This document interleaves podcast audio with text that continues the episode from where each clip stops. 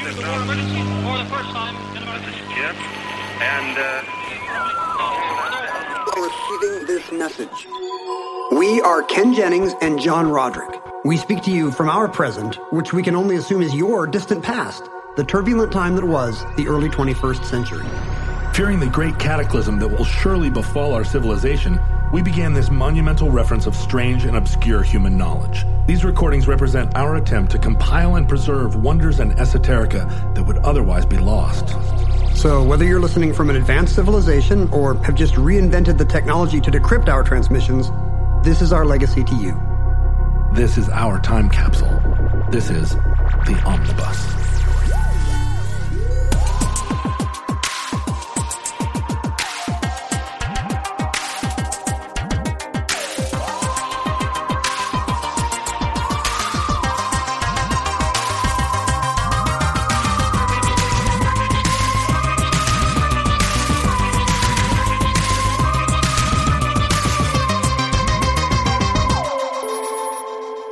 Accessed entry 124.is6517, certificate number 34308.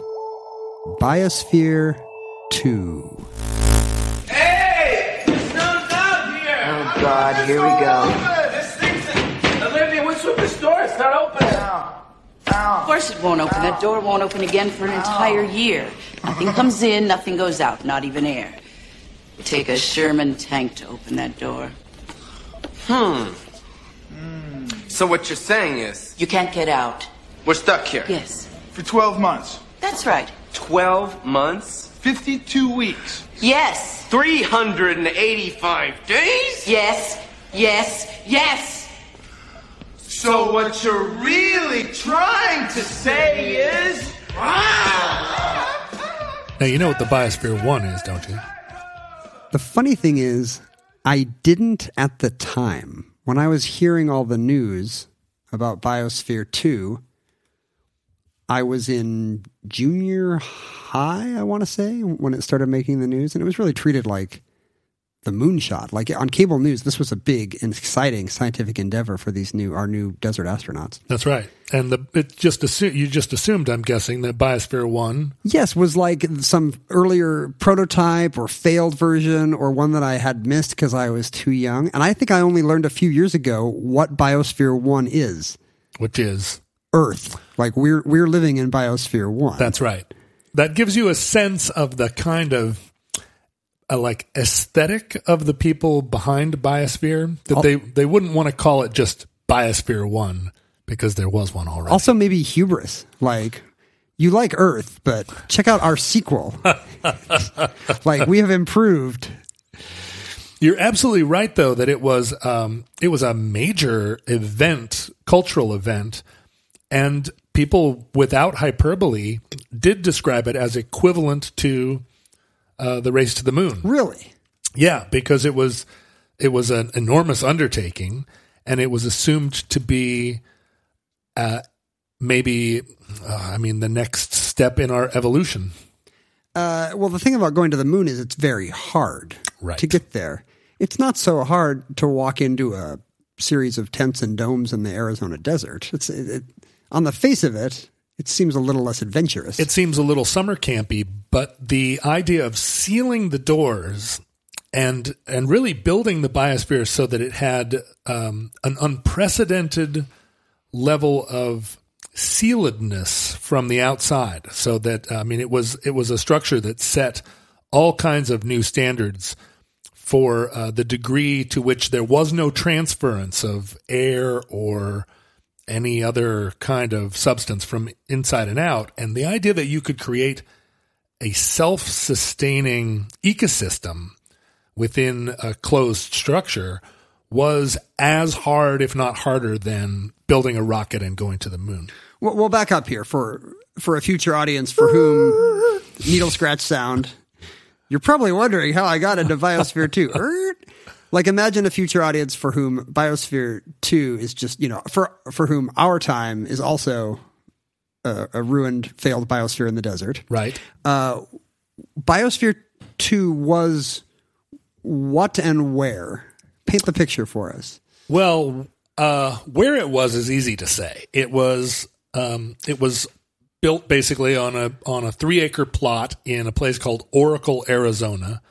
Uh, it was built over the course of several years from 1970 or I'm sorry 1987 to 1991, and it was a private venture to build um, a habitat which could support a population of humans independent of uh, of any kind of like transfer of material from Earth. That the idea is it would be utterly sealed off. What- Utterly what sealed happens off. in Biosphere Two stays in Biosphere Two, So- including respiration. You would imagine, including respiration. So you would imagine uh, it as basically a space station, but still on Earth, just in case everything went crazy wrong. And that's what we were supposed to envision, right? That if this works, you just you can put it on the moon, you can put it on Mars.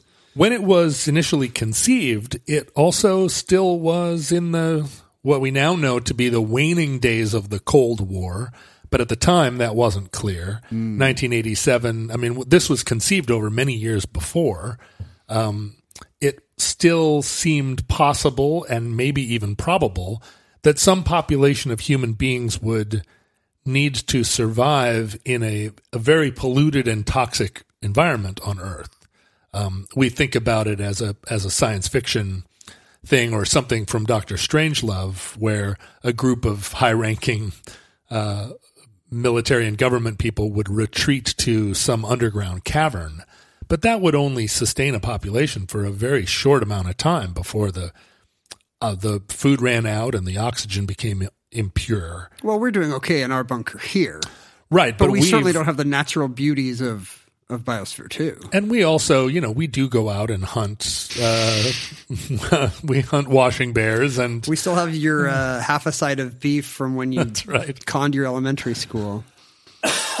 but this was um, very similar to our underground bunker, kind of posited as a uh, as a, a the, the first stab at building a, a spaceship of some kind where human beings might survive a cataclysm and either populate space or uh, survive throughout a cataclysmic event and then reemerge to terraform uh, desertified Earth. What would the cultural markers have been back then for like kind of the megalomaniacal Bond villain plan to like have this kind of an arc? It's in Moonraker, right? Right. The guy's got his little orbiting Eden, Right.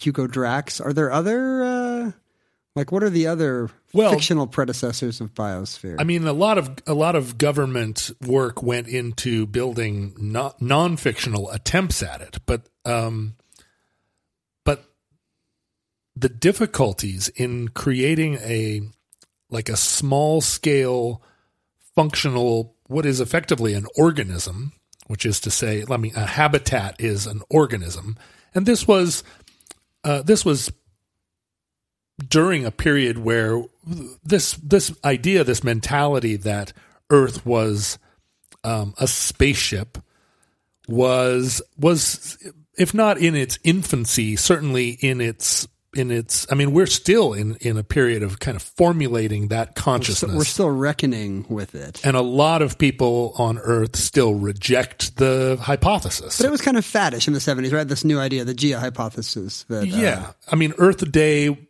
began in 1970, and during the during the announcement of Earth Day, the the idea of spaceship Earth was, I mean, certainly not introduced, but but but referenced, quoted. It was, and and and a lot of that Earth as a single organism was also eh, commingled with the idea that there could be a United Nations, a one world government. Right. It was one planet, one people. We're all in this together. Right. Where else would we go? Buckminster Fuller popularized the idea, um, although it you know it existed back to the 19th century. Well, it's and it's certainly uh, accentuated by the astronauts. Like every American astronaut looking back into space would just suddenly turn into a, a blubbering little pile of the Vienna sausage gelatin. And as they Just- as they wept at the they beauty should of have Earth. sent a poet. If you could just see it from up here, God, there's no borders. It's just one beautiful breathing thing in the vast. Because they're really confronting how vast and inha- uninhabitable everything else is, you know. Right. And you see this thin web of life, I guess, from that perspective, and you think every everything we do is a huge misguided waste of time. Basically, it's so fragile. And you're right. I mean, the astronauts were all Navy pilots, and we were we were asking them to interpret this uh, metaphysical experience uh, for us in terms of Are you saying if you had a if you had a question about metaphysics of the universe, you would not first go to a to a lieutenant uh, a colonel in the, or I'm sorry, a lieutenant commander. I have questions about the meaning of life. Well, Roger that. Uh, let me just uh, roll back the throttle here. Uh, well, a poet seemed to be maybe uh, um, maybe exactly what we needed, and that brings us to a man uh, no less than uh, John Allen, who was initially trained as a metallurgist and was Metal, working. is he a time traveler? He's a metallurgist. He's a metallurgist. in the eighties. No, in the fifties. Oh, he's an older guy. he's an older guy. He's a he's sort of came of age in the immediate aftermath of World War II. And during this period, he became kind of uh, a union organizer within the within the, the company where he worked as a metallurgist, and then gradually became through the the sort of uh, left wing politics of unions became radicalized, increasingly radicalized, and during the early '60s period, that uh, that meant that he potentially, I mean, during the early 60s, you could be a metallurgist and then a union organizer, and at some point along the way, take LSD. He could and be a hippie, a hippie metallurgist. all of a sudden, Why not? Your life turns around. Uh, but he did become a kind of early adopter of the the foggy realm in between hard science and new age conception. Was it kind of fueled by eco concerns? Was he an early environmental guy? That's He the right was. period for that. He um he was in some ways a uh, I mean a, a classic sort of uh, almost Gump like character, although not uh, Who did he hang out with? Not Did really- he meet like Louis Armstrong or not, something? not really gumpy, but in fact he did. In in 1963, he uh, decided that he was going to travel the world, and this was an era of uh, of of high adventure of this sort. And so he went out. He went off on a kind of, I mean, uh, what you would maybe describe as a hitchhiking adventure. He went to uh, traveled all around Africa. He went to Uzbekistan and Afghanistan, India, Nepal, Burma, Thailand, Malaysia. I thought you were going to say like Colorado. This is this is very ambitious for this guy. It was, and uh, here's a here's a quote from uh, from his Wikipedia, which we never consult in the process of doing this show. But I thought that this was a an elegant sort of uh, condensation of his trips. Uh, he mixed with the Berbers and the avant-garde literary coterie in Tangiers.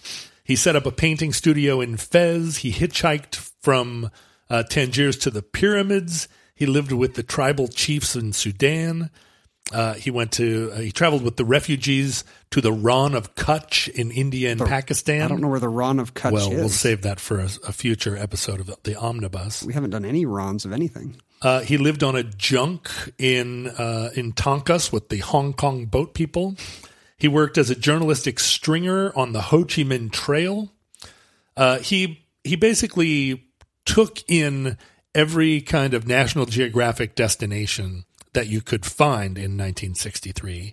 But while in Tangiers, he became uh, well acquainted with William S. Burroughs and Paul Bowles and became kind of integrated in that beat period expatriate community that was, uh, you know, experimenting with literary ideas uh, of multiculturalism and and again a kind of a, a a premise that a mix between European colonial culture and ancient traditions could produce some greater understanding of both. Do you see yourself in the sky. You traveled the world in your youth. You were in North Africa with the Berbers and the uh, coterie. It's true, and I was pursuing a similar kind of revelation. I, I, uh, I mean, wh- the first time I was in Tangiers, Paul Bowles was still I was alive, and. Was- and I knew a girl who, uh, like a, a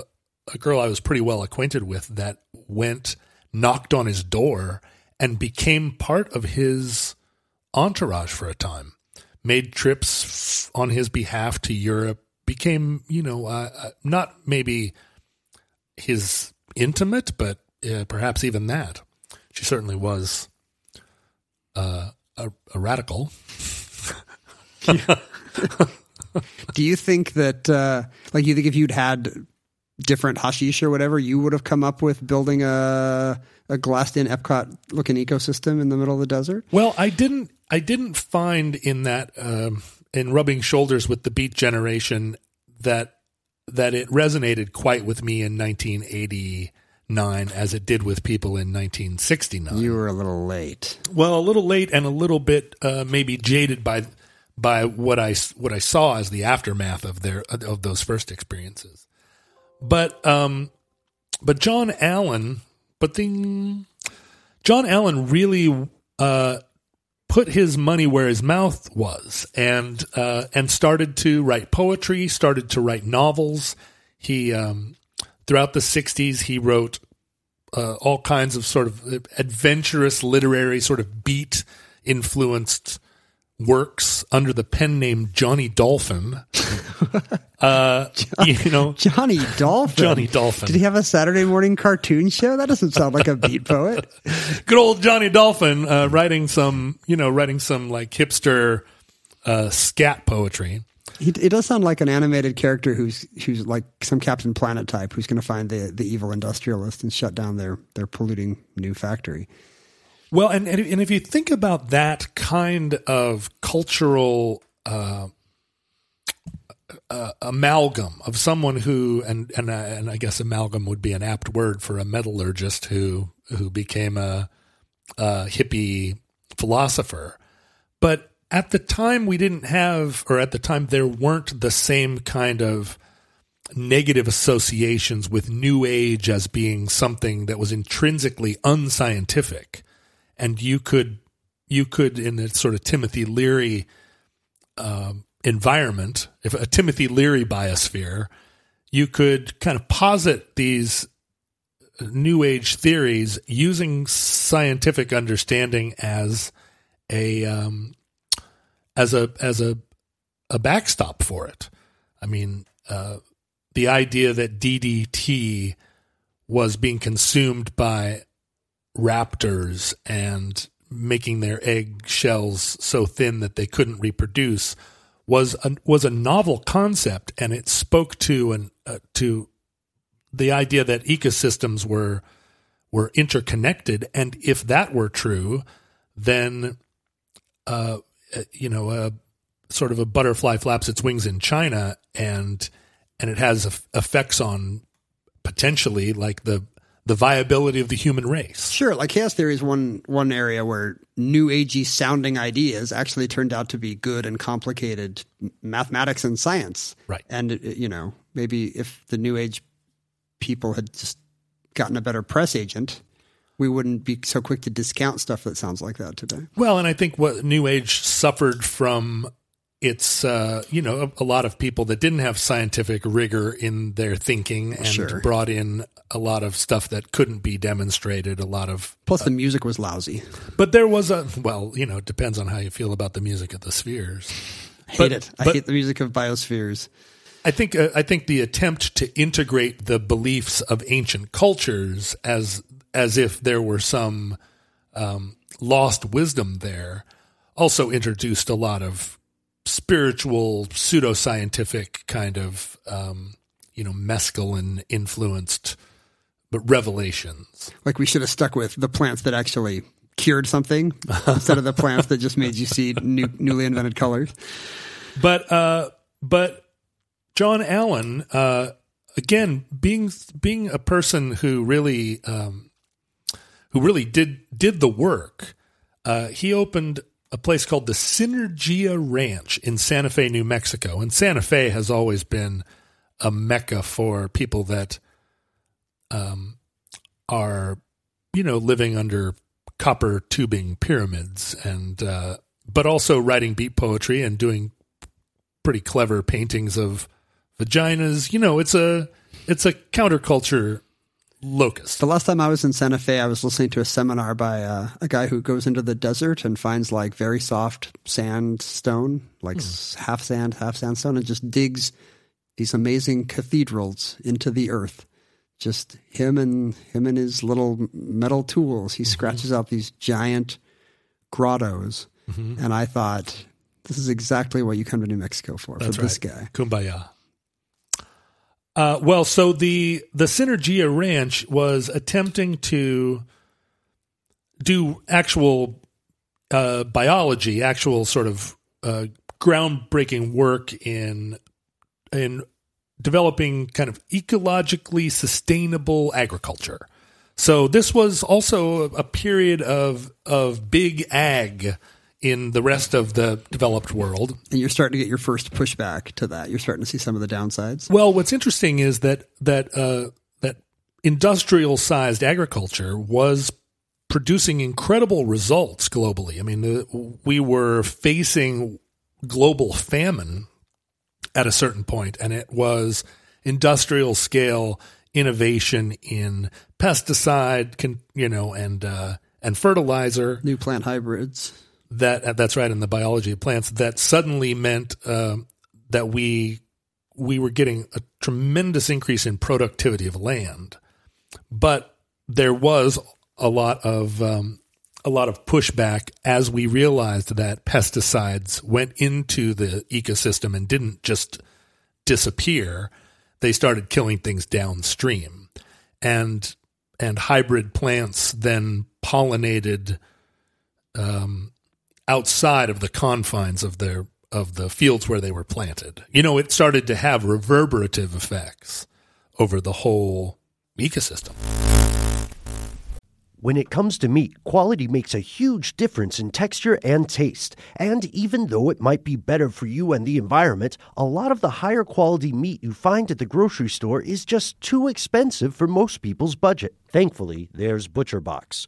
ButcherBox believes everyone deserves access to high quality, humanely sourced meat at an affordable price. That's why each month ButcherBox ships a curated selection of the finest cuts right to your home. Choose from 100% grass fed and finished beef, free range organic chicken, heritage pork, wild caught Alaskan salmon, and sugar and nitrate free bacon. No antibiotics, no added hormones, just meat the way meat should be. And right now, you can get two pounds of ground beef and two packs of bacon absolutely free, plus $20 off your first box when you visit butcherbox.com slash iHeart or use the promo code iHeart at checkout. That's butcherbox.com slash iHeart or use the promo code iHeart at checkout.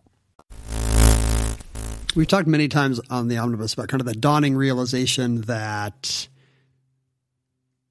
it's not, you know, that the our biosphere is not just an infinitely absorbing pool that just sucks everything up and can fix anything. That it's finite, that stuff can be exhausted, that stuff can be permanently screwed up.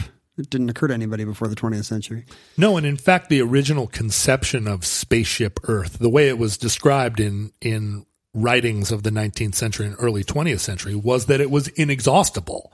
Um, and it was only during this period that we started to realize, wait, the there are well, because this was the very end of the age of exploration, right? John Allen is is traipsing around the world, um, but we but there there no longer really was terra incognita in the same way. The spaceship metaphor is much stronger if it's actually limited.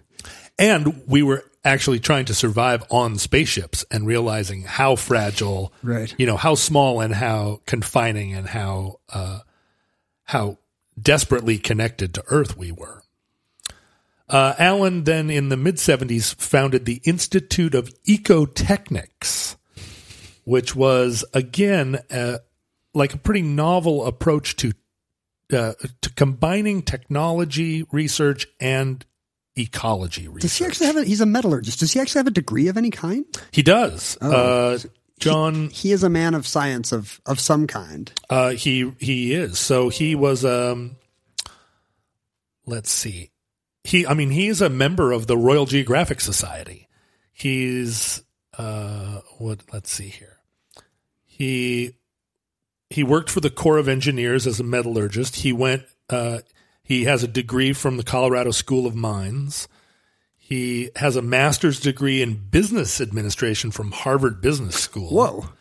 Uh, he Sold has, out. That's right. He has um, he has a certificate in advanced physiological systems for engineers from the University of Michigan, and um, So he's got academic credentials. he also studied anthropology and history at Northwestern and wrote uh, wrote some papers at Stanford. So he's um, not just an autodidact weirdo. No, he's- he's deeply connected to these different academic uh, disciplines.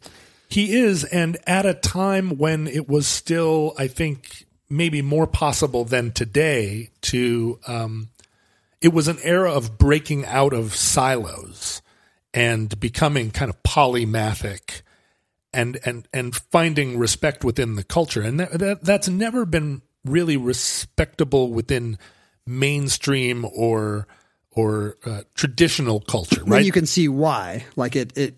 If you're a generalist, then any given specialist only understands five percent of what you're saying. It's very threatening to a specialist to deal with people who are outside the silo. Right, and our culture prefers some uh, prefers an expert, Yeah. rather than someone who is because I think if you pursue generalism to its logical conclusion, you become a philosopher. and you know nothing. It's, Right. The generalist knows a little about a lot of things, but the next step is philosopher knows nothing about everything. And and I think uncertainty is a key element to be truly educated, and you can be a specialist. Um, and if you're if you're sufficiently siloed, experience n- no uncertainty. Deep, deep surety about everything you say. And the more the more broadly educated you are, the more uncertainty is introduced. Oh yeah, I'm not against uncertainty. No, no, I, no, I, no. I say that with admiration to philosophers. I know, that, that they know what they don't know. I'm very uncertain about uh, your relationship to uncertainty.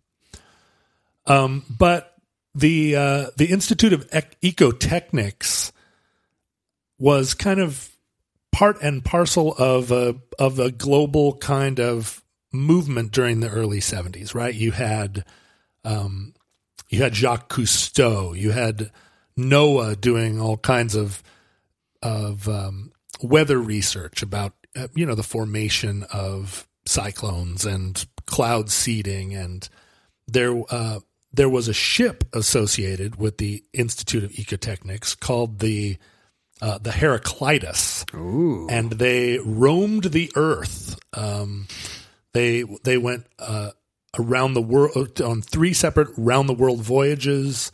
Uh, sailed up the Amazon, but and they weren't just doing science study; they were doing ethnographic study. oh wow! so Meeting- there's also drums. That's right, meeting people and recording their stories and chasing humpback whales and really a holistic idea about what science was. it sounds like this guy just wants to be on a on a boat, talking to Amazonians and looking at river dolphins, and he's willing to reverse engineer whatever. So I don't know how this gets funded, but Well, and what they were, but they were also doing things like planting, you know, tree replanting. Uh, they put, they planted 40,000 uh, new trees in Puerto Rico. And, you know, we're trying to do Right. eco work.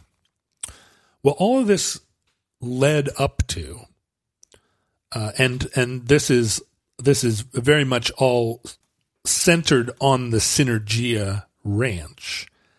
Um, it led up to the the idea of creating a biosphere, uh, an enclosed experiment where a lot of these ideas, a lot of this research would be put into practice. They had uh, they and their cadre had had accumulated a considerable amount of data about how these systems worked and how they interacted. And the proof of concept would be to build a system that that functioned, that made enough oxygen, that sequestered enough carbon, that that uh, that recycled waste and water to um, to the degree that there that it didn't build up toxins and become a death bubble. He seems uh, like somebody who's very devoted his connection to Earth, and it's interesting that his impulse here is to like break that connection. You know, like he's not some uh, Carl Sagan type, eyes on the always on the horizon guy who's thinking about the 21st century and Mars. You know, like this guy goes from planting trees in the Amazon to trying to cut himself off from the biosphere altogether just to see if you can. Well, because I think he hoped that that research would would um, would then allow us to to see our own biospheric system, understand con- the connections better. That's right, and preserve them. Uh, but he did make a a, a mistake, uh, which we'll, I'll get to in a second. the uh, The Biosphere project was one that was going to require a lot of. It was it was going to be a big project, and he partnered with a man who had spent some time on the Synergia Ranch, who happened also to be a billionaire by the name of Ed Bass. And Ed was a kind of Texas guy who inherited a lot of money and was and was good at money, but had but also found a lot of the the ecological sort of um, environmentalist research. Uh, found it very appealing. It was in it was in his nature to pursue, and he's he a, was he's a philanthropic guy. He's Right. looking to do good with with the money. Right, and he was he was intrigued by uh, the Synergia the Synergia Ranch.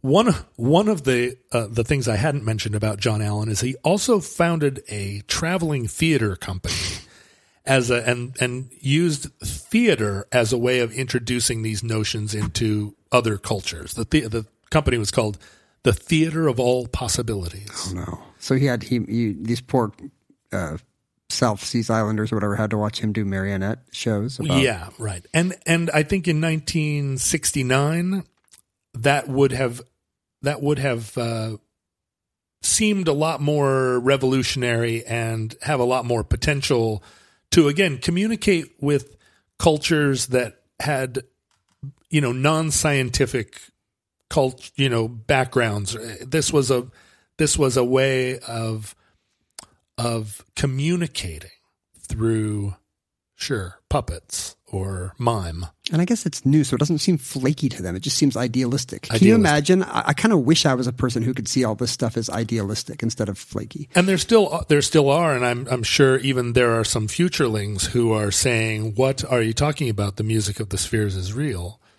But it was, and you know, and this was uh, also a time when cultural anthropology hadn't lost its um, hadn't lost its sheen of of uh, rigor and interest. You know, so so um, so the theater of all possibilities also appealed to Ed Ed uh, Boss, and he or uh, Ed Bass. No, he was the guy from the How low can you go?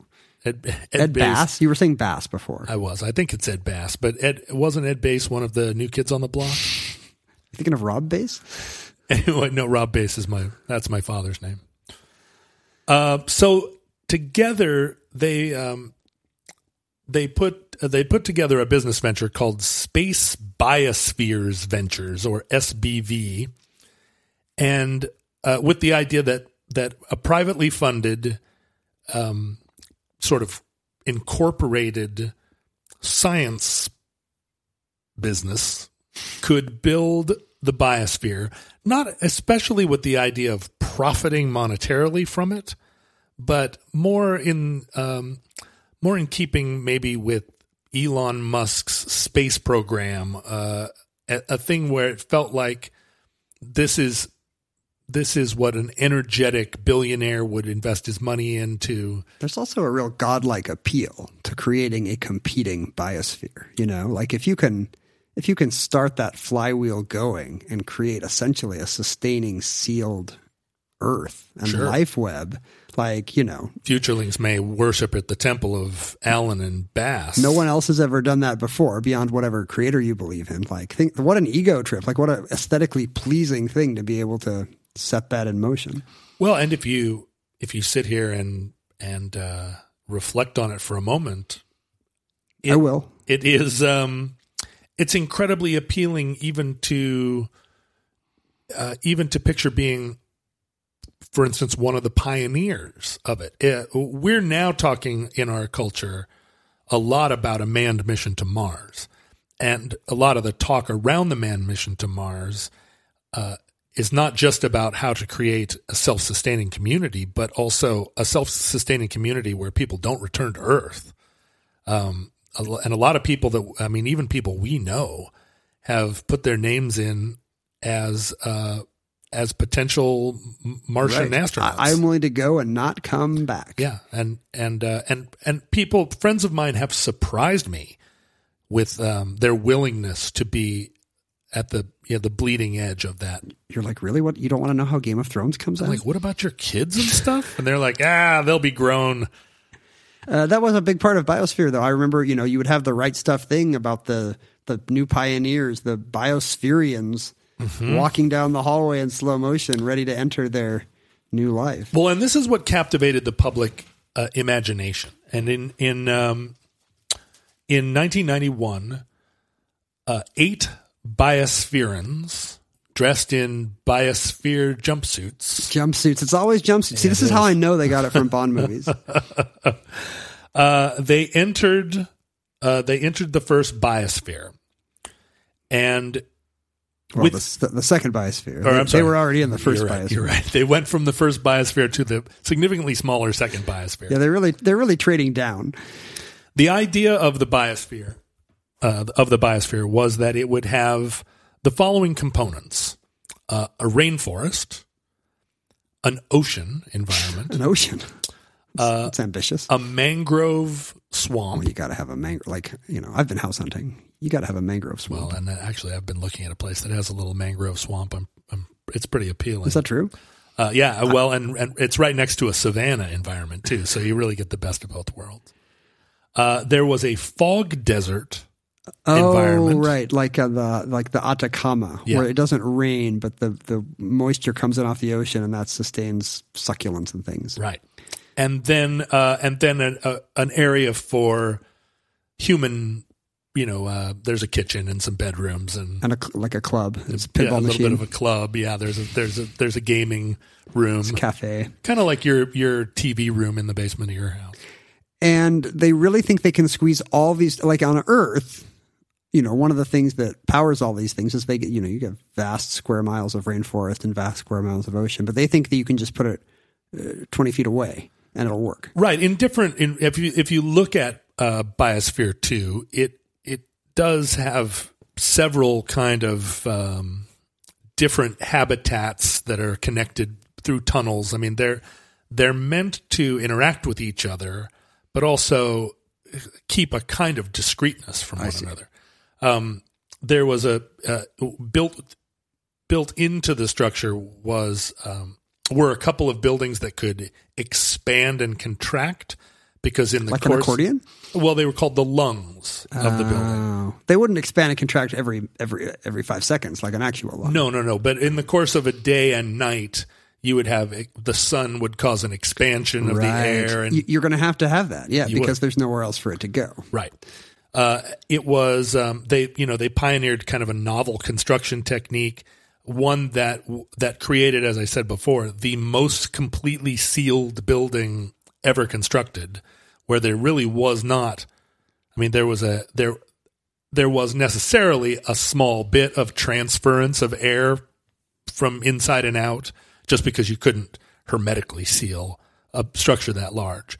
But it had it created uh, the least amount of permeability uh, up to that point. This is the dream of dads everywhere who have ever been like, close the back door.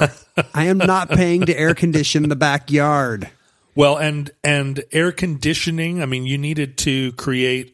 Uh, there, it was a uh, Yeah, I mean, one problem is you're putting all this in under the Arizona sun. Right. Right. So, and this ended up being part of the problem because although because we in order in order to create oxygen and and food you needed the effects of photosynthesis but also you could create just a, a magnifying glass that just burned everyone like an ant. So the glass Is that was what happened? All the photo, the biospherians died immediately the first time the sun crossed the, the glass uh, roof. No, they glazed the glass, uh, and uh, in in order to try and um, make it Seems hot. uh, slightly less hot. But what that ended up doing was letting less light through to photosynthesize, and so the plants didn't produce the oxygen that was that that maybe it was predicted they on, would. on paper.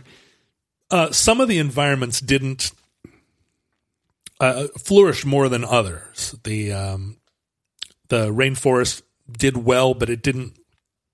The sunlight wasn't sufficient to penetrate down to the to the the bottom layer, so it didn't have a kind of you know it didn't have the ferns at the bottom they thought it would. They probably planted all this stuff and had to watch it die, huh? Well, there was a They, lot. they of, weren't starting from, from bare ground like God did. They, they they brought in stuff from a nursery in Phoenix. Right. It was. It was. Um, there were challenges of all kinds. For instance, condensation within the building meant uh, that the the desert kind of turned a little. It was a little wetter than they expected, and so the desert didn't didn't. It, it became more of a. Um, a- just a, a wetter desert, whatever, whatever a desert is that gets periodic rain. Prairie? Uh, yeah, something. I mean, the savannah and the desert became less distinguished from one another. They imported a lot of species. There were Oh, there were animals. There were pygmy goats. It's there very were little pigs. They should have been naked. That's that's my take on the biosphere. The biospherians should have been naked. They shouldn't have. But well, after they closed the door, who knows what they did? Uh, and a lot. They they uh, they they did what's called species packing, which is they Whoa. they knew that there were going to be some die offs, and so they they put more species in there with the expectation that they wouldn't all survive. I see. So you start at a high level, and everything die instead of bulking it up. People it dies down to whatever the right curve is to get the life cycle. Right. There were chickens. There were, you know, there was there was a lot of, uh, I guess, what you would call protein. And- Imagine the goats signing up for this. Like, are you sure you want to sign up for? it? Yeah, no, but but what you're gonna you got kids. You're never coming back. Oh, you've got kids. Uh, boo. but yeah, like but I'm says, giving you a lot more bells than you deserve. It says lately. thirty five. I, I don't think the bell is a reward. I thought it was a punishment. like thirty five percent of the goats are gonna die. It's in the no. That's fine. I'm gonna give it a shot. What shot. ended up happening was all the mammals died. Oh, like soon? E- Well, I mean, How thi- long did this? I, I actually don't remember the contours of it. How long did it actually run? this was meant to be a two year experiment, Uh-huh. and it it it. Uh, well, so uh, I'll explain.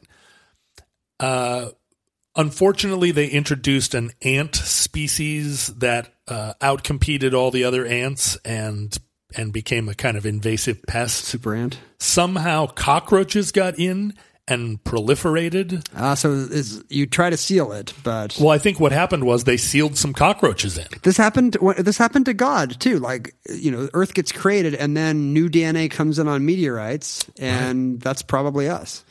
Well, yeah, and you get like bad cowboys. I mean, I don't think God intended that there would be skateboarders, but here we are. They're everywhere. Uh, one of the other complications was that it was a uh, it was a corporation, and although it was headed by a kind of uh, this idealistic person in the form of John Allen, um, he he made some mistakes in in uh, how the how the publicity around it went. We we uh, who were watching it on CNN and excited about the prospect uh, imagined that this was a uh, almost a contest. Uh, the people that went in and were sealed, this um, this needed to be a kind of for it to be a success at all. It needed to be complete. It needed to succeed in its intended mission. Um, John Allen very uh, very publicly early on described it as a refugia.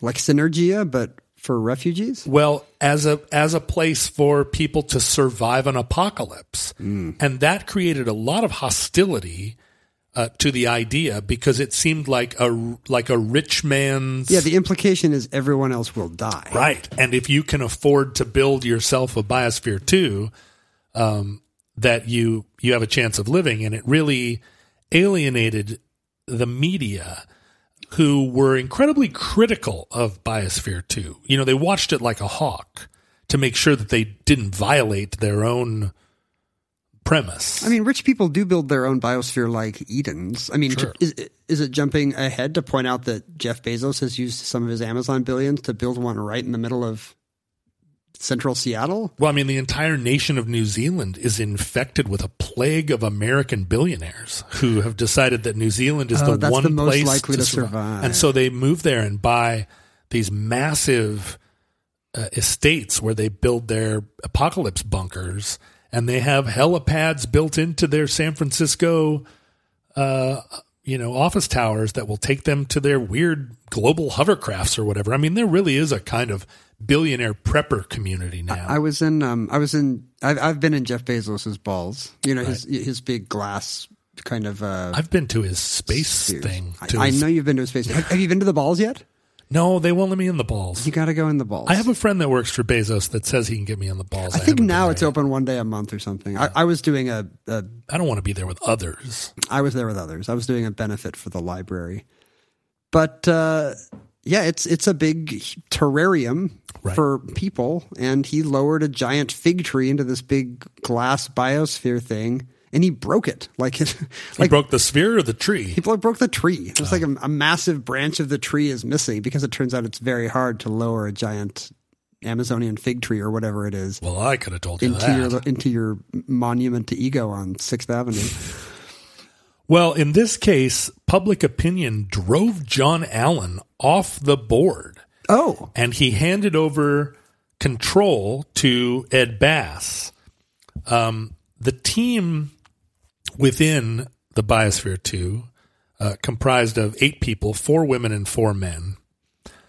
They had a lot of work to do during the day, um, and they suffered from over time what is, is um, uh, uh, what it had been discovered a long time before was uh, was a problem with Antarctic research stations. You know, in, Antarctica, you go there in the uh, at the uh, during the summer, the, the the southern summer, and then you're basically frozen there, inaccessible to outsiders for the for the length of the uh, the southern winter. and you leave the next summer. It's like a year posting. Is that That's right. And what ha- what what they know about Antarctica is that people often the community there will divide into factions. The the the kind of proximity to other people and your dependence on them and your isolation just naturally causes emotional uh, antagonism between Oh, people. so it's not connections being created between different people. It's actually resentments It is. driving people apart. And- and- you have two kinds of people: enemies and people you tolerate for now. Right. Or, or I mean, a- any like small differences between between people get amplified. Um, it's it's something that's studied a lot now because of these long, these potentially long space missions.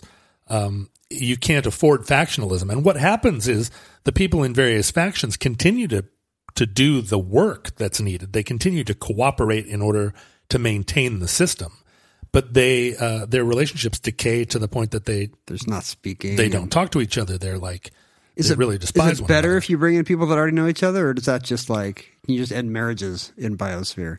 Well, uh, there there they w- there were people going into Biosphere 2 who were already friends and uh, and associates. I mean, they were all scientists of a kind. Was there sex in Biosphere? Uh, well, like NASA um, says, nobody's ever had sex in space. It and there's lots of sex in Biosphere One. it seems what I like gather. there. Well, as far as you know, but, but, I don't know about Biosphere Two. there's a lot of of of. Uh, uh, we still have a lot of questions about what happened in Biosphere 2. There are no babies. There are no Biosphere babies. No bi- Biosphere babies. That And- would, that would upset the delicate balance of life. They were there for a couple of years.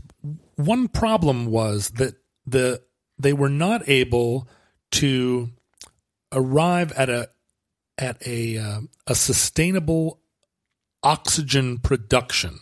Too much or too little? Too little. Oh, well, that's not what you want. It's not. Uh, when they when they started Biosphere, uh, it uh, the environment was about twenty percent oxygen when they started, and that's that's a healthy amount of oxygen. You know, most of what we breathe is nitrogen. But over the course of the experiment, they got to a point where there was only 14% oxygen, which is the equivalent of being at about 14,000 feet. And yet all the mammals died. Most of the oxygen breathers were gone. It was the people hogging all the oxygen, and they still didn't have enough. Well, the plants weren't that weren't getting enough light to really photosynthesize Yeah. within the system. Carbon was building up, and part of the idea of the savanna was that it would grow grasses and they would cut them, and that would be a part of. They, they would then sequester carbon. Sing carbon, yeah.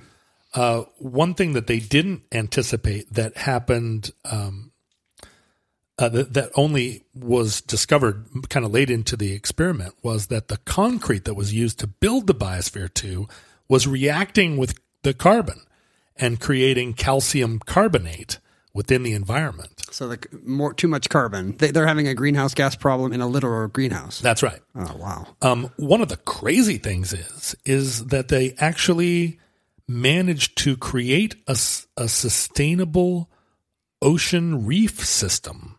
Like they had a coral reef. They had a coral reef. Wow. And much of the science, much of the study of the coral reef of Biosphere 2 went on to inform our knowledge of coral reefs globally. because we've got warming seas. I mean, we've got all the same problems. And and more science was done on the on coral reefs in Biosphere 2 than than any other place. Wow. They- so, so it did have a little legacy. Well, it had a, it had a considerable legacy, but what happened as the oxygen levels decreased is the the idea was introduced now. Well, well, wait a minute. We don't want to. We they, don't want. they should just start killing off the humans one by one. That's my opinion. We don't want people to die here. And the two factions of biospherians uh, split. Do they have names? They did well. w- No, no, not the biospheres, the factions. Well, Was yes, like the Jets and the Sharks. The factor, factions were named after the kind of people that led them.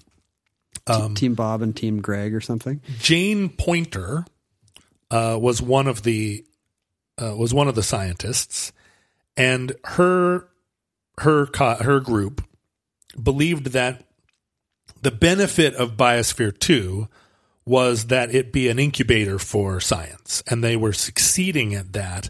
And the idea that they be sealed into this place for two years was not necessary for this still to be an incredible scientific environment. Ah. and she felt like that was just a publicity stunt. But does the other team think she's insufficiently devoted to Sparkle Motion? yes, uh, the Alling group felt like the whole idea was to create this environment. And if the, at the first sign of oxygen depletion, you opened up all the windows, you had, uh, you had effectively canceled the, the, The Alling guys are willing experience. to die if needs be. They're willing to suck up their own carbon dioxide to keep the purity of the results. And I, feel- admire that. I feel like they felt like they like this uh, made it even more crucial that they solve the the ecosystem problems. But the news media was watching. Um, I think in some ways hoping it would fail, looking at every detail, making sure that there was no. You know, at one point, someone had a medical emergency and had to come out through the airlock. and when they went back in, uh, they were carrying some candy bars in their pockets or whatever, and there were there was a whole hullabaloo about whether or not that invalidated the the science. What, it depends on what kind of candy bar, I think. That's like right. how much nu- carb carbon can you sequester in nougat? But during this same period, um, there were corporate level problems. The uh, the board of directors, the the uh, the sort of structuring enterprise group, was also criticized for not being scientists and for although it there didn't appear to be a direct profit motive um, they were making decisions based on criteria other than certainly what Alling and her group thought were the The money's coming from from them and from their wealthy donor class. That's and, right. and they're they're protective of it. right. Uh, in the end, uh, they survived the the two years, but um, but at you know at, at the cost of all of their relationships and um, They thought they were going to keep going to the lake together every year. And At a certain point, they did start injecting oxygen in from outside. So they they didn't succeed in their in the pure attempt to create a biosphere, a second biosphere. But um, and so in in that sense, uh, the Poynter group was validated. But at a certain point, uh, Jane Poynter was such a divisive character within Biosphere 2 that the board of directors ordered her to leave, fired her. She's been voted off the off the biosphere. She she was voted off the biosphere, but she refused to leave because she knew that in order to force her to leave, they would have to send sheriffs into the biosphere, which would have also, you know, ruined the experiment. She really has them over a barrel. That's going to happen on Mars too. A Right. lot of, a lot of these uh, Navy guys, you set them up on another planet, and they're suddenly they're going to have ideas. Sure, one of them's going to turn into a skateboarder, and they're going to be like, "Well, how do we get him out of here?" uh, and he's going to be like doing kickflips. and- Cowabunga dudes! He keeps like messing up moves while they're trying to like call NASA. So Poynter stayed in the experiment to the end, estranged from everyone, but um, or estranged from the people that weren't the member of her faction, and uh, you know had been had been canceled, but Refused to go. refused to go. It's like the Seinfeld, where you just refuse to be fired. Have you always wanted to learn to play an instrument? Maybe you've even tried at some point, but gave up because you felt lessons were too expensive or that you just didn't have the time. Thankfully, there's Yousician. Yousician is the fun, easy, and affordable way to learn guitar, piano, bass, ukulele, and even singing. Just download the app to your desktop, tablet, or phone and start playing. Yousician gives you 24 7 access to a vast catalog of video lessons from professionally trained educators, as well as thousands of exercises and songs across dozens of music genres, all tailored to your goals. And with Yousician's award winning technology that listens to you play, you'll get real time feedback on timing and accuracy so you can actually see yourself improving as you learn. Start your extended 14 day free trial of Yousician's Premium Plus package at yousician.com slash start. That's unlimited access to thousands of lessons, exercises, and songs on as many instruments as you want for two whole weeks. Just go to yousician.com slash start. That's Y-O-U-S-I-C-I-A-N dot com slash start. At the end of that experiment, Biosphere became a kind of uh, science incubator, but then they they attempted to seal it off again, having learned what they or having, now knowing what they learned. This is after two years. They're going to run it back. Yeah. Biosphere 2 squared. And the idea, uh, what you know, kind of what what uh, what Ed Bass said and what John Allen said was the first time we did this, we it wasn't like a it's supposed to test uh, the, this perfect knowledge that we had. Like this was the first time this had been It's a tried. work in progress. and and everyone agreed a lot of science had been accomplished there, even though it was a sort of non-governmental and also sort of not endorsed really by any university or you know that it wasn't peer reviewed really Right. uh, but they were doing science That explains the candy bars. in 1994 in march of 1994 they uh, undertook a second biosphere And how, what do you call Biosphere 2 2? Is it Biosphere think- 3? Is it Biosphere 2? Biosphere The, 2 the saga continues? Yeah, Okay. Bios, Biosphere 2 uh, Electric Boogaloo. Um, but they, so they sealed themselves up and almost immediately um, began to have lots of problems with the corporate structure of the the overarching enterprise. The Is this no longer Bass and It's- Allen in charge? or- it's Bass still in charge, but um, but the you know the the business end of it and then the philanthropic end of it starts to come unraveled because there are a lot of you know there are a lot of banks in play and it's um and they they really didn't have any cohesion of the of the team as a whole Okay. um, and so, even though they'd only sealed themselves up on the 6th of March, by the 1st of April, Bass uh, removed himself from the board and hired Steve Bannon, Wait. A Steve Bannon or the Steve Bannon? the Steve Bannon, to come in as head of the new, I guess, receivership uh, organization uh, that took over Space Biospheres Ventures. Did he immediately kick out all the non-white biospherians? he immediately began looking at it uh, looking at the the project as something that he could create efficiencies by eliminating uh, certain expenditures What was he? He was so he was some finance guy back then. venture he, he was just, capitalist, oh, he's yeah. just some VC dork. just some some money guy from California, and he had the trust of of Ed Bass, but uh, immediately lost the trust of all of the biospherians. Um, during the period uh, of transition, the CEO of Space Ventures, a woman named Margaret Augustine, who happened to be married to the commander of the Biospherians, The, the second group, the Yeah. second batch. Norberto Alvarez Romo. Uh, Alberto, or I'm sorry, no, Norberto. Steve Bannon's not worried about people with Hispanic names invading uh, biosphere. Well, Norbert, God, I'm having a hard time saying his name. Nor, Norberto left the biosphere He Uh, just gets up and leaves. because of some unidentified medical emergency, uh, totally not connected to the fact that his wife had just been fired as the CEO. Wow. And so there was, uh, and and uh, and another couple of people left, um, or at least one other, sort of, and was replaced by another biosphere. And this is in the first couple of months. Biosphere in disarray. there was a tremendous disarray, and then Abigail Alling, the the previous the previous, the uh, we don't care that much faction. uh, the one that was, um, no, the the faction that was the most hardline. Oh, they're like don't open the win. They're the don't open the windows faction. Right. She and Mark Van Thillo, who was another one of the original uh, Biospherians, um, came and insisted that Steve Bannon and his group were risking the lives of the Biospherians because they were cutting necessary systems.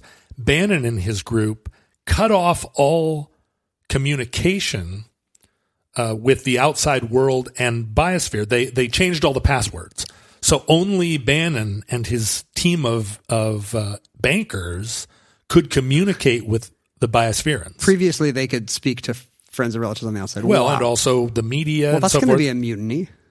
Well, except the the biospherians were being told some information that that uh, that wasn't clear. Wow. So late at night, Abigail Alling and Mark Van Thillo show up at the biosphere and start breaking windows From outside. from outside.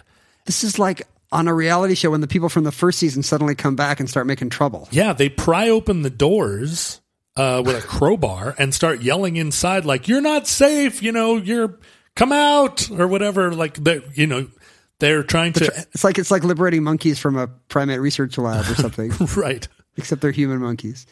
Uh, all of this led to in on June first of 1994, uh, the corporation or Space Ventures was dissolved, and uh, by September 6th of 94, just a just a few short months, um, six months after they went in, uh, they came out, and Steve Bannon remained in charge of Of an empty biosphere. of an empty biosphere for another year and a half. That's a good metaphor for him. And eventually the biosphere was taken over by Columbia University, who used it basically not as a enclosed biosphere, but as a It's like a retreat center. as a garden. yeah, they just Uh, and then it it passed through several hands. It was uh, it was scheduled to be turned into a yeah a retreat, like a new age. They were going to build a whole housing development around it, and it would be a tourist attraction and kind of just a you know yeah I guess a skate ramp. there's a lot of, a lot of skateboarding in this story for you. But in the end, it was uh, it was rescued by the University of Arizona, who initially took charge of it, and then through endowments and through pledges from alumni, um, it became wholly owned by the University of Arizona. And they what they put the volleyball team there or something. What no, they, it what can, do they do with it? they're using it as a as a science center, and they're.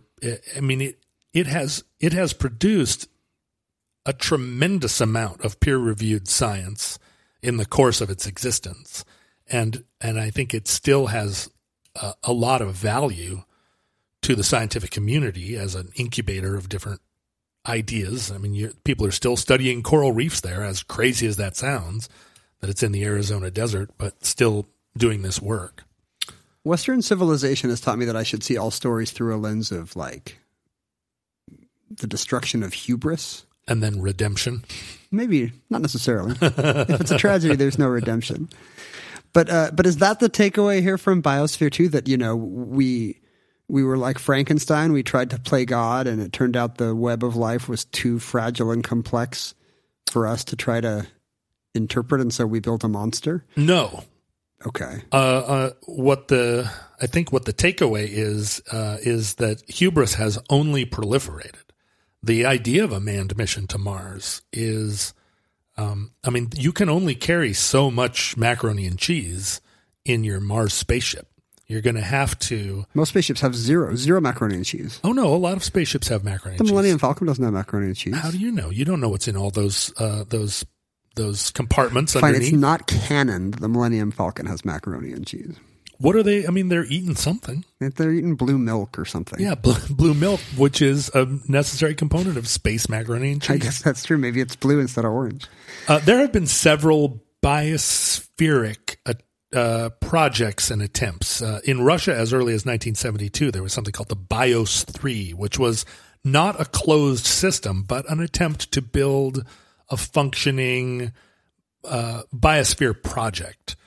Um, in 2007, something called the Mars 500 was also built in Russia, which was another attempt to kind of Oh, I thought that was a stock car race. uh, the no, the, that's uh, it, it's a candy bar, the Mars 500. Mars 500. um, in Cornwall, England, which is down by Penzance, Sure, a place that you would, Land's End, southwesternmost yeah, England. a place that if you're in England and and uh, and they shake it, you're going to end up down in Cornwall. uh, in 2000, a sort of Biosphere 2 like complex called the Eden Project was opened. It's a major tourist attraction. And uh, I mean, it has like sculptures and a light show. I mean, it's still part of this family of is this science or is this the Epcot Center? But it's very popular place in the UK, and it's a it again is trying to uh, build a habitat within a an interior habitat. And then there are various research stations here on Earth. There's the Flashline Arctic Research Station and the Desert Research Station in Hanksville, Utah, which I'm sure you've visited many times. Oh man, I love uh, I love going to the Maverik Quick Stop in Hanksville. I'm just kidding. I have no idea where Hanksville is. Well, the Flashline Research Station is up in Nunavut. There's one in Antarctica. All of them trying to create environments that resemble Mars. I mean, they're they're located rather in Mars-like areas, and they are trying to be spacecraft where Right. where the inhabitants of these research stations will put on spacesuits and go out into these desolate. Uh, you know, the one in the We're, Arctic. we're definitely on Mars. Over. The one in the Arctic is called White Mars uh, because the because it's I a bet Steve Bannon loves that one. it's an Arctic desert. You know, It sounds like we're not ready to go to Mars. That's what I'm getting from all this. Well- like, uh, uh, like you know, there's no there's no backstop. The all uh, you know, Miss Alling can't break into uh, a Mars no. uh, base if the oxygen gets low. The I think the notion of a of a of peopling Mars still relies on the idea that they that the uh, the astronauts would be supplied from Earth. And it's so expensive to get stuff into orbit. That's just not It is. feasible, right? And so this work, I think, is continuing as as indicated by these all these uh, experiments. People around the world are trying to build systems that could create oxygen producing, food producing, uh, carbon sequestering environments in um, extremely hostile, inhospitable land. But we're for now we're stuck here. Futurelings, we speak to you from a time when we are still imprisoned on this one little lowly planet, and I don't, right. I don't know what it does to your uh, Sometimes when I'm in Hawaii, I start to get like island fever. I'm like, I, it's too small. I got. I've seen everything. I got to get back to the mainland. And we're just here on a big blue marble in space.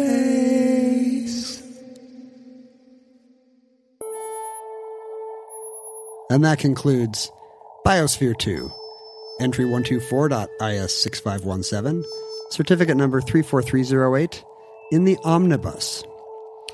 Futurelings, are you unpopular? Do you pop out at parties? Please allow social media to cure all your social ills. We tried it. Uh, it didn't work. I'm kind of tempted to do a biosphere like project just to get away from uh, the internet. Well, we have one here at the omnibus bunker. My son, Oh, but our inter- we still have internet. my son went to Lake Cavanaugh Oh, we did. last weekend, and uh, he came home and he was like, you know, it was really, it was really refreshing just not to look at a screen He said that as he was for looking a at his couple screen. days. He said to me, but then the follow up was, how come we don't have a cabin? I was like, come Oh, on, busted! Why don't you have a cabin? I don't want a cabin. Fancy pants. Anyway, It'll fill up with cockroaches and invasive ants. Is why. But we uh, insisted on uh, alienating and creating factionalism with the aid of internet applications like right. Facebook, Twitter, Instagram. John and I were at Omnibus Project at all of them. We are individually at Ken Jennings on Twitter and at John Roderick uh, on Twitter and Instagram. It's important that you follow me on Twitter so that I can begin to get to within 10% of Ken's following because I feel like I have a legitimacy issue. Well, yeah, we are dividing up our Patreon profits according to Twitter follower share. And r- right now, that really favors me. So follow at John Roderick, even if you never go on Twitter. Just bu- just bulk me up. Are you going to ask people to unfollow me as well? Because that'll double your that'll double your lead if No, every single person switches over. You're good on Twitter. You're hilarious there. I, w- I, I would never try and deprive people of your uh, of your punic humor, your punic humor. Pu- pubic humor. I don't feel like I make puns on Twitter. I don't. I don't No, like. no, no, no. It's very top. And I don't like myself when I make puns. If you want to communicate directly with John and me, if you feel you have important input and a way to access us electronically, uh, our email address was the omnibus project at gmail.com. People send us physical items as well through the U.S. mail, which I'm sure does not exist in your era. But um, look at this. We just got a postcard that says Bonaparte. It's got the Bonaparte family tree. Oh, Bonaparte. Are you going to show your mom? no, I don't want to infuriate her. Here's one from Plymouth Rock. Thought you gentlemen would like a nice look at the rock. There it is. Oh, You can thank see how it's cemented together. Histo- historic Plymouth Rock. This seems like a very old postcard. Like I don't think this person purchased this in May 2019 when he or she visited They found it in a uh, in a junk store or found it something. in a thrift store. Yeah. You got a baseball cap for the uh, Rocket City Trash Pandas, Nice. a raccoon-themed minor league team. Why do you say it's mine? I think they. Uh, I think they specifically They mentioned you. that. I Let me see that. Let me see that. Do you know what, where, what or where Rocket City is? What or where Rocket City is? Well, wait a minute. It wouldn't it be Houston? Where do they build? Oh no, no, no, no. Wait, I'm Uh, sorry. you're getting there. It's in Alabama. That's correct. That's the Huntsville, Alabama minor league club for I don't know whom. But uh, it's a nice. It's one of these baseball minor league teams that's trying to sell more merch with a by kind of memifying, yep. like that team that in Albuquerque that named their minor league team after this the fictional Simpsons team. Oh, They renamed their minor league team the Isotopes after a single Simpsons episode, and then I think they were immediately selling more merchandise than the Mets. yeah. Here, here.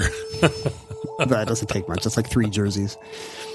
Uh, you can, if you want to contribute financially, I mean, one thing you could do is buy a bunch of minor league baseball merchandise and No, send it to. John. That doesn't help us. or you could pledge it to our Patreon, patreon.com slash omnibus project. The show, of course, stays free and unchanged and on your feed twice a week for the foreseeable future. You, you sound like me all of a sudden with your something caught in your throat. I know I have a lot of gravitas right now. I think it, I think it's time for me to say something emotional. We really, John and I are so moved by all the support we've received from our listeners. Oh, the hat looks good. Thanks. Very nice. Very nice. But with the headphones over it, you kind of look like I don't know. I look like uh, the helicopter or the the pilot, the helicopter pilot from uh, from the A team. Yeah, I thought you were. are you going to do the traffic updates? It's kind of an Alex Jones quality, actually. That's not what I want. Uh, so patreon.com slash omnibus project to support the show. Uh, you can, did I put the, did I say the address for mailing us physical stuff? I'm not sure. all this stuff got to us because someone sent it to PO Box 55744, Shoreline, Washington 98155. If what you're looking for is a good time, and really, who among us is not, Heard that. uh, we can recommend the Futurelings Facebook group, uh, where listeners of the show congregate in this era, and uh, its Reddit equivalent, some subreddit called, what did you say, Omnibus underscore project? yeah, or podcast. or future omnibus underscore podcast and then futurelings Futurelings. i think we're, we're trying to get that going right now it's kind of a struggling little uh, reddit biosphere If you're a It's redditor, got too many goats. Yeah, if you're a redditor, you could find these two places, and and I'm hoping that the two factions will reunite and and form one subreddit because I have no idea why 300 people over here would need to be discussing something 300 people over there couldn't. yeah what happened? What schism happened to divide the omnibus listeners of reddit? I don't know. i don't know. I bet it i bet it was seemed like a pretty big deal at the time. That's Mm-hmm. my experience with subreddit drama. Futurelings, from our vantage point in your distant past, when we were confined to one and a half biospheres, we have no idea how long our civilization survived, but we hope and pray that the catastrophe we fear may never come, and we are forced to retreat to our refugia. uh, i'm gonna go to i'm gonna go to oracle arizona and head into biosphere i mean is it is it radiation proof You is and it a lot of other proof fools. No, I don't think so. I'm going to be the only one who remembers. There's not a lot of biosphere awareness in our era. You know, if you lived through it, it was to cover a Newsweek stuff, Right. and now nobody remembers. I think I'm going to be the only one there. Well, yeah, maybe. Oh, you and some University of Arizona undergraduates, which sounds pretty That's good right. to me. I'm going to repopulate the Earth with the University of Arizona women's volleyball team. Uh, if the worst comes soon, this recording, like all our recordings, may be our final word. But if Providence, in the form of John Allen, allows, we hope to be back with you soon for another entry in the Omnibus.